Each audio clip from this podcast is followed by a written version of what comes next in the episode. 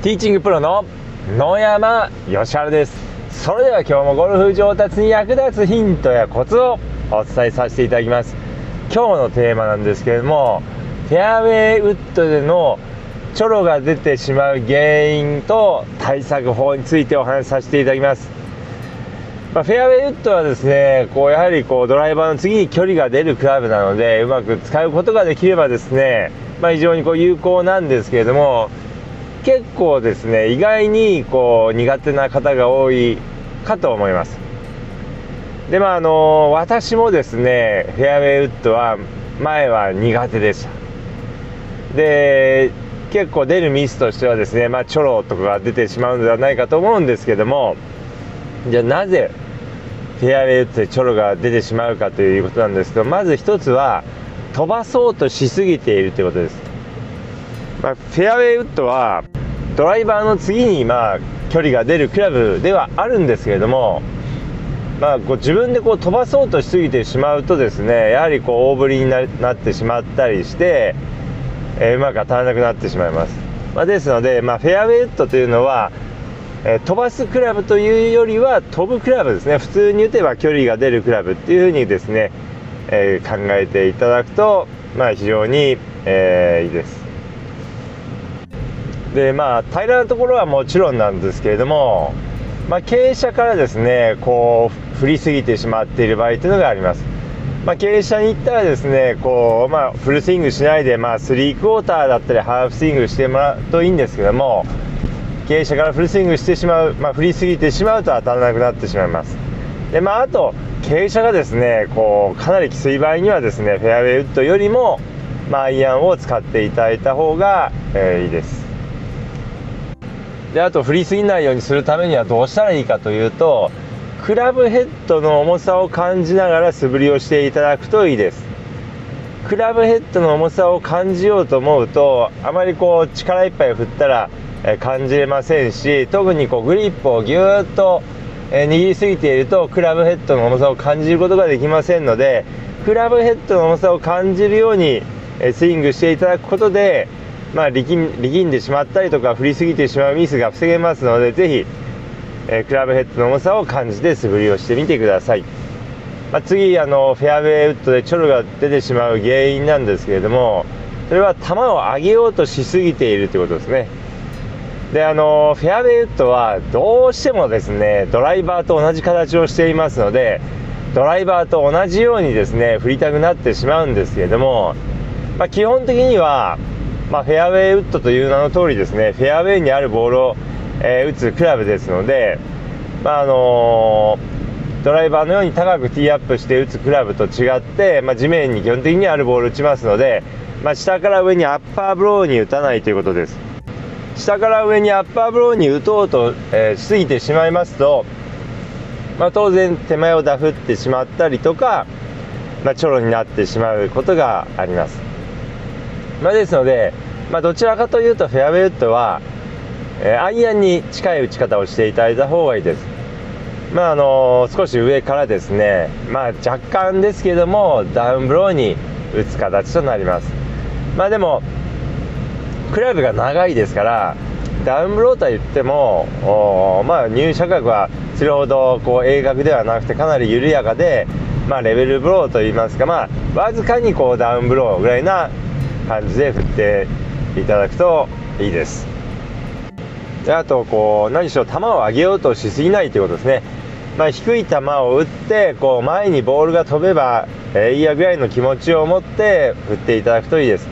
まあ、特に3番ウッドですねスプーンとかは球が上がりにくいもともと上がりにくいですのでもう低い球で前にこう少しでも、えー、グリーンに近づけばいいやぐらいな感じで打っていただくといいです。5番ウッドとか7番ウッドっていうのは、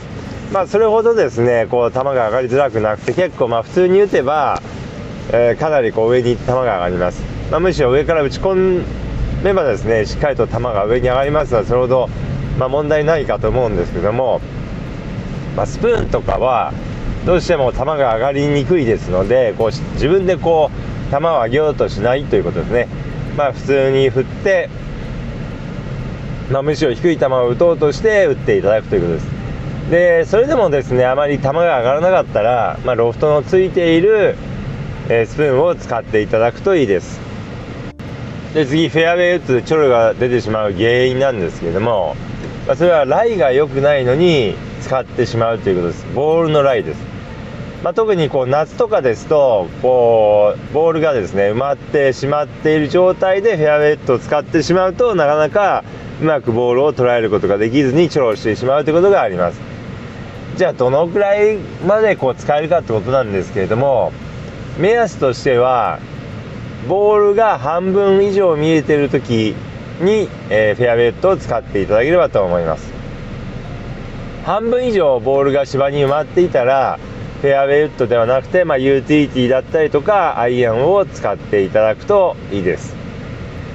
でただですねフェアウェイウッドといってもスプーンの場合にはまあ、あのかなりこうライが良くないと、えー、使えません、まあ、ちょっとでも沈んでたら、まあ、半分以上ボールが見えてたとしてもちょっとでも沈んでたらスプーンではなくて、